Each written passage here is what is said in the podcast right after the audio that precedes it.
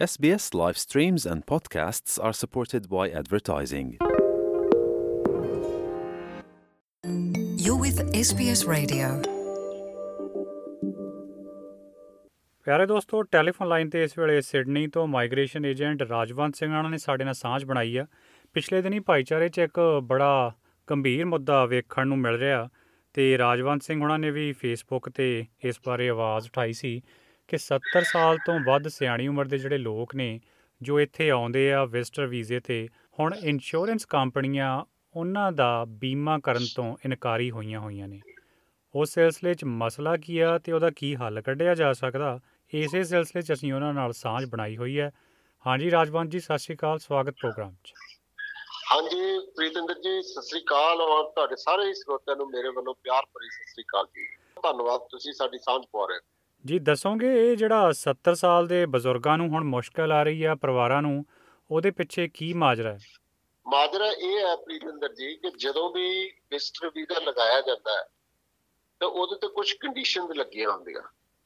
ਸੋ ਉਹਨਾਂ ਚੋਂ ਇੱਕ ਕੰਡੀਸ਼ਨ ਹੈਗੀ ਹੈ 8501 ਜਿਹਦਾ ਮਤਲਬ ਹੈ ਮੇਨਟੇਨ ਐਡਿਕੁਏਟ ਹੈਲਥ ਕਵਰ ਕਿ ਜਿਹੜੇ ਜਿਹੜੇ ਬੰਦਿਆਂ ਦੇ ਵੀਜ਼ੇ ਤੇ ਕੰਡੀਸ਼ਨ ਲੱਗੀ ਆ, ਉਹਨਾਂ ਨੂੰ ਹੈਲਥ ਇੰਸ਼ੋਰੈਂਸ ਕਰਾਉਣੀ ਆ।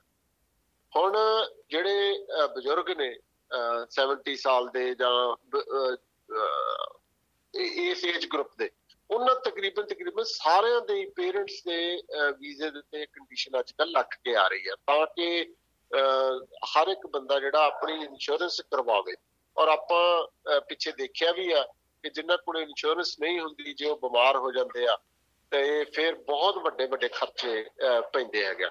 ਤਾਂ ਇਸ ਕਰਕੇ ਗਵਰਨਮੈਂਟ ਨੇ ਇਹਦਾ ਸੋਲੂਸ਼ਨ ਕੱਢਿਆ ਕਿ ਕੰਡੀਸ਼ਨ ਲਾਈ ਜਾਵੇ ਤਾਂ ਕਿ ਲੋਕਾਂ ਨੂੰ ਫੋਰਸ ਕੀਤਾ ਜਾ ਸਕੇ ਕਿ ਤੁਸੀਂ ਇੰਸ਼ੋਰੈਂਸ ਕਰਾਓ।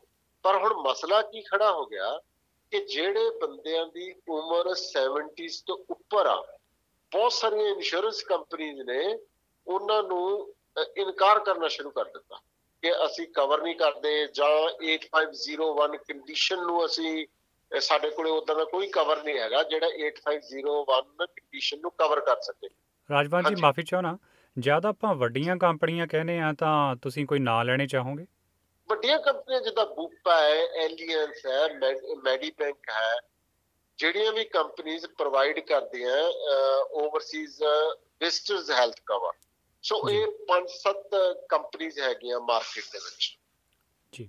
ਰਾਈਟ ਸੋ ਉਹਨਾਂ ਨੂੰ ਹੁਣ ਜੇ ਤੁਸੀਂ ਕਾਲ ਕਰੋ ਅੱਜ ਕਿ ਮੈਂ ਇੰਸ਼ੋਰੈਂਸ ਲੈਣੀ ਹੈ ਆਪਣੇ ਪੇਰੈਂਟਸ ਲਈ, ਤਾਂ ਉਹ ਮੋਸਟਲੀ ਉਹ ਤੁਹਾਨੂੰ ਏਜ ਪੁੱਛਣੀ ਆ ਤਾਂ ਉਸ ਤੋਂ ਬਾਅਦ ਉਹ ਇਨਕਾਰੀ ਹੋ ਜਾਂਦੀ ਆ ਕਹਿੰਦੇ ਕਿ 70 ਪਲੱਸ ਨੂੰ ਅਸੀਂ ਕਵਰ ਨਹੀਂ ਕਰਦੇ।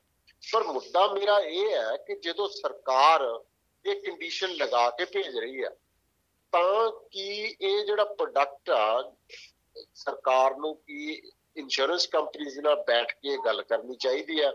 ਕਿ ਕਿਉਂਕਿ ਹੁਣ ਲੋਕਾਂ ਨੂੰ ਪ੍ਰੋਬਲਮ ਆ ਰਹੀ ਆ ਇੰਸ਼ੋਰੈਂਸ ਕੰਪਨੀਆਂ ਨੇ ਤੇ ਇੱਕ ਵਾਰੀ ਨਾ ਕਰ ਦੇਣੀ ਹੈ ਪਰ ਜੇ ਉਹ ਤੁਸੀਂ ਇੰਸ਼ੋਰੈਂਸ ਨਹੀਂ ਲੈਂਦੇ ਤਾਂ ਤੁਸੀਂ ਆਪਣੇ ਵੀਜ਼ੇ ਦੀ ਕੰਡੀਸ਼ਨ ਨੂੰ ਬ੍ਰੀਚ ਕਰ ਰਹੇ ਹੋ। ਸੋ ਬੜਾ ਇਹ ਡਿਲੇਮਾ ਬਣਿਆ ਹੋਇਆ ਕਿ ਅਹ, ਇਸ ਚੀਜ਼ ਦਾ ਕੀ ਸੋਲੂਸ਼ਨ ਨਿਕਲ।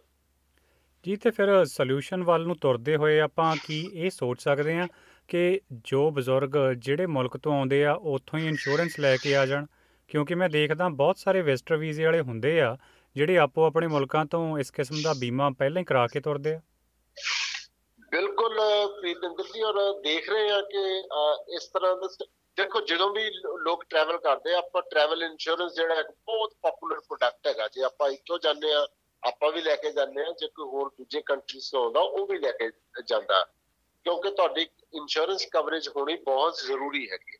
ਸੋ ਅੱਜ ਕੱਲ ਨਾ ਮਾਰਕੀਟ ਦੇ ਵਿੱਚ ਜਿੱਦਾਂ ਫੋਰ ਐਗਜ਼ਾਮਪਲ ਜੇ ਆਪਾਂ ਇੰਡੀਆ ਦੀ ਐਗਜ਼ਾਮਪਲ ਲਾ ਲਈਏ ਤਾਂ ਪੁਰਾਣਾ ਸਿਸਟਮ ਨਾਲ ਹੁਣ ਨਵਾਂ ਕਿਉਂਕਿ ਵੱਡੀਆਂ ਵੱਡੀਆਂ ਕੰਪਨੀਆਂ ਜਿਹੜੀਆਂ ਬਾਹਰ ਵਾਲੀਆਂ ਨੇ ਉਹ ਕੋਲੈਬੋਰੇਟ ਕਰਕੇ ਇੰਡੀਆ ਦੇ ਵਿੱਚ ਨਵੇਂ-ਨਵੇਂ ਤਰ੍ਹਾਂ ਦੇ ਇੰਸ਼ੋਰੈਂਸ ਪ੍ਰੋਡਕਟਸ ਵੀ ਲਾਂਚ ਕਰ ਰਹੇ ਨੇ। ਅੱਜ ਕੱਲ ਜਿਸ ਤਰ੍ਹਾਂ ਮੇਰੇ ਇੱਕ ਹੁਣੇ ਹੀ ਇੱਕ ਕਲਾਇੰਟ ਨੇ ਉਹਨਾਂ ਨੇ ਮੈਨੂੰ ਦੱਸਿਆ ਵੀ ਉਹਨਾਂ ਨੇ ਕੋਈ ਇੰਡੀਆ ਦੀ ਕੰਪਨੀ ਆ ਜਿਹੜੀ ਕਿ ਕੈਸ਼ਲੈਸ ਪ੍ਰੋਡਕਟ ਆ ਉਹਨਾਂ ਦਾ। ਕਿ ਜੇ ਤੁਸੀਂ ਅਹ, ਮੰਨ ਲਓ ਕੋਈ ਕਲੇਮ ਕਰਨਾ ਤਾਂ ਉਹ ਕੰਪਨੀ ਜਿੱਥੇ ਜਿੱਥੇ ਵੀ ਤੁਸੀਂ ਬੈਠੇ ਹੋ ਉੱਥੇ ਡਾਇਰੈਕਟਲੀ ਪੇਮੈਂਟ ਕਰੂਗੀ। ਜਿੱਦਾਂ ਕਿ ਇੱਥੋਂ ਵਾਲੀਆਂ ਇੰਸ਼ੋਰੈਂਸ ਕੰਪਨੀਆਂ ਕਰਦੀਆਂ। ਪੁਰਾਣਾ ਸਿਸਟਮ ਇਹ ਸੀਗਾ ਕਿ ਤੁਸੀਂ ਪਹਿਲਾਂ ਖਰਚਾ ਆਪਣੀ ਜੇਬ ਚੋਂ ਕਰੋ ਉਸ ਤੋਂ ਬਾਅਦ ਤੁਸੀਂ ਵਾਪਸ ਇੰਡੀਆ ਜਾ ਕੇ ਕਲੇਮ ਕਰੋ। ਰੀਇੰਬਰਸ ਕਰਾਓ ਨਾਲੇ ਨਾਲੇ ਧੱਕੇ ਖਾਓ। ਨਾਲੇ ਧੱਕੇ ਖਾਓ। ਪਰ ਹੁਣ ਕਿਉਂਕਿ ਜਿਹੜੀਆਂ ਕੰਪਨੀਆਂ ਉੱਤੇ ਨਵੀਆਂ ਆ ਰਹੀਆਂ ਨਵੇਂ ਨਵੇਂ ਪ੍ਰੋਡਕਟ ਲੈ ਕੇ ਆ ਰਹੀਆਂ ਜੇ ਤੁਸੀਂ ਉਹਨਾਂ ਨਾਲ ਗੱਲ ਕਰੋ ਤਾਂ ਉਹਨਾਂ ਕੋਲੇ ਵੀ ਕੁਝ ਕੈਸ਼ਲੈਸ ਪ੍ਰੋਡਕਟ ਇਦਾਂ ਦੇ ਮਾਰਕੀਟ 'ਚ ਆਏ ਆ, ਮੈਨੂੰ ਹੁਣੇ ਕਿਸੇ ਨੇ ਡਿਸਕਸ ਕੀਤਾ ਸੀਗਾ। ਸੋ ਇਸ ਕਰਕੇ ਜੇ ਕਿਸੇ ਨੂੰ, ਆਪਾਂ ਨੂੰ ਪਤਾ ਹੈ ਕਿ ਅੱਜ ਦਿੱਕਤ ਆ ਰਹੀ ਆ, ਤਾਂ ਜਦੋਂ ਹੀ ਤੁਸੀਂ ਉੱਥੋਂ ਘਰੋਂ ਤੁਰਨਾ ਹੈ, ਤਾਂ ਮੇਰੀ ਇਹ ਸੁਜੈਸ਼ਨ ਆ, ਕਿਉਂਕਿ ਤੁਸੀਂ ਆਪਣਾ ਇੰਸ਼ੋਰੈਂਸ ਕਵਰ ਉੱਥੋਂ ਜ਼ਰੂਰ ਲਓ। ਇੱਕ ਤਾਂ ਉਹਦੇ ਨਾਲ ਜਿਹੜਾ ਤੁਹਾਡਾ ਰਸਤੇ ਵਾਲਾ ਰਸਤੇ ਵਾਲਾ ਟਾਈਮ ਹੈਗਾ, ਤੇ ਤੁਹਾਡਾ ਟਰੈਵਲਿੰਗ ਹੈਗੀ ਆ ਉਹ ਵੀ ਰਿਸਕ ਕਵਰ ਹੋ ਜਾਂਦਾ ਤੁਹਾਡਾ ਕਿ ਰਸਤੇ 'ਚ ਜੇ ਕਿਸੇ ਨੂੰ ਕੋਈ ਪ੍ਰੋਬਲਮ ਆ ਜੇ। ਠੀਕ ਆ? ਉੱਥੇ ਖਰਚਾ ਕੌਣ ਕਰੂਗਾ ਫਿਰ? ਠੀਕ ਆ? ਇਸ ਕਰਕੇ ਉਹ ਤੁਹਾਡੇ ਕੋਲ ਟਰੈਵਲ ਇੰਸ਼ੋਰੈਂਸ ਵੀ ਹੋਗੀ ਤੇ ਉਹ ਤੁਹਾਡੇ ਕੋਲੇ ਜਦੋਂ ਤੁਸੀਂ ਇੱਥੇ ਲੈਂਡ ਕੀਤੇ, ਉਦੋਂ ਵੀ ਤੁਹਾਨੂੰ ਕੁਝ ਦਿਨਾਂ ਲਈ ਕਵਰ ਕਰੂਗਾ। ਸੋ ਇਨ ਦੀ ਮੀਨ ਟਾਈਮ ਜੇ ਤੁਸੀਂ ਲੈਂਡ ਕਰਦੇ ਹੋ, ਫਿਰ ਤੁਸੀਂ ਇੱਥੋਂ ਵਾਲੀਆਂ ਕੰਪਨੀਆਂ ਨਾਲ ਗੱਲ ਕਰੋ। ਜਿੱਦਾਂ ਏਲੀਅਨਸ ਜਿਹੜਾ ਹੈ, ਉਹ ਕਵਰ ਕਰਦਾ ਓਵਰ 70s ਨੂੰ। ਪਰ ਉਹਨਾਂ ਦੀ 2 ਵੀਕ ਦੀ ਵੇਟਿੰਗ ਪੀਰੀਅਡ ਆ।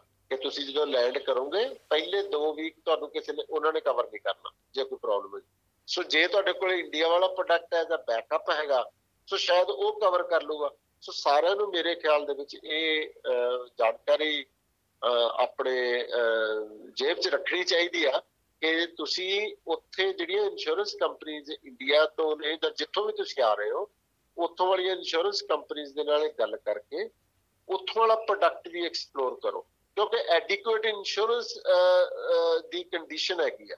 ਸੋ ਕਿਤੇ ਵੀ ਇਹ ਲਿਖਿਆ ਨਹੀਂ ਹੈਗਾ ਕਿ ਤੁਸੀਂ ਫਲਾਨੀ ਕੰਪਨੀ ਦਾ ਲਓ ਜਾਂ ਫਲਾਨਾ ਕਵਰ ਲਓ ਇਦਾਂ ਦੀ ਕੋਈ ਉਹਦੇ ਵਿੱਚ ਡੈਫੀਨੇਸ਼ਨ ਨਹੀਂ ਦਿੱਤੀ ਹੋਈ। ਸੋ ਇਸ ਕਰਕੇ ਇਹਨੂੰ ਬਹੁਤ ਤਰੀਕੇ ਦੇ ਨਾਲ ਐਕਸਪਲੋਰ ਕਰਨਾ ਔਰ ਇੰਸ਼ੋਰੈਂਸ ਕੰਪਨੀਆਂ ਗੱਲ ਕਰਨੀ ਜ਼ਰੂਰੀ ਹੈ। ਜੀ ਬਹੁਤ ਬਹੁਤ ਮਿਹਰਬਾਨੀ ਰਾਜਵਾਨ ਜੀ ਸਾਡੇ ਨਾਲ ਗੱਲ ਕਰਨ ਲਈ ਤੇ ਇਹ ਸਲਾਹ ਦੇਣ ਲਈ। ਤੇ ਅਸੀਂ ਆਪਣੇ ਸੁਣਨ ਵਾਲਿਆਂ ਨੂੰ ਵੀ ਅਗਾਹ ਕਰਨਾ ਚਾਹੁੰਦੇ ਆ ਕਿ ਇਹ ਸਿਰਫ ਇੱਕ ਆਮ ਜਾਣਕਾਰੀ ਆ, ਇਹ ਜੈਨਰਿਕ ਗੱਲਾਂ ਨੇ ਇਸ ਲਈ ਤੁਹਾਡੀਆਂ ਕੰਡੀਸ਼ਨਸ ਤੁਹਾਡੀਆਂ ਸਥਿਤੀਆਂ ਕਿਹੋ ਜੀਆਂ ਨੇ?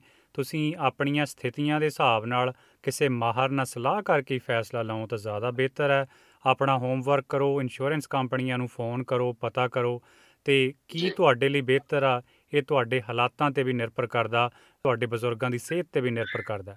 ਹਾਂਜੀ ਬਹੁਤ ਬਹੁਤ ਧੰਨਵਾਦ ਪ੍ਰੀਤਿੰਦਰ ਜੀ ਔਰ ਇਹ ਜਾਣਕਾਰੀ ਸਾਰਿਆਂ ਨੂੰ ਹੀ ਆਪਣੇ ਆਪਣੇ ਢੰਗ ਦੇ ਨਾਲ ਇੰਸ਼ੋਰੈਂਸ ਕੰਪਨੀ ਨਾਲ ਗੱਲ ਕਰਕੇ ਵਰਤਣੀ ਚਾਹੀਦੀ ਆ, ਕਿਉਂਕਿ ਹਰ ਇੱਕ ਦੇ ਹਾਲਾਤ ਵੱਖਰੇ ਵੱਖਰੇ ਆ। ਬਹੁਤ ਬਹੁਤ ਧੰਨਵਾਦ ਤੁਹਾਡਾ। ਜੀ, ਇਸ ਤਰ੍ਹਾਂ ਸਾਡੀ ਕੋਸ਼ਿਸ਼ ਰਹੂਗੀ ਕਿ ਅਸੀਂ ਡਿਪਾਰਟਮੈਂਟ ਆਫ ਹੋਮ ਅਫੇਅਰ ਨੂੰ ਵੀ ਪੁੱਛ ਸਕੀਏ ਕਿ ਅਗਰ ਕੋਈ ਇੰਸ਼ੋਰੈਂਸ ਕੰਪਨੀ ਇੱਥੇ ਬੀਮਾ ਦੇ ਹੀ ਨਹੀਂ ਰਹੀ, ਤਾਂ ਫਿਰ ਇਹਨਾਂ ਵਿਜ਼ਟਰ ਵੀਜ਼ੇ ਵਾਲਿਆਂ ਕੋਲ ਹੋਰ ਚਾਰਾ ਵੀ ਕੀ ਰਹਿ ਜਾਂਦਾ?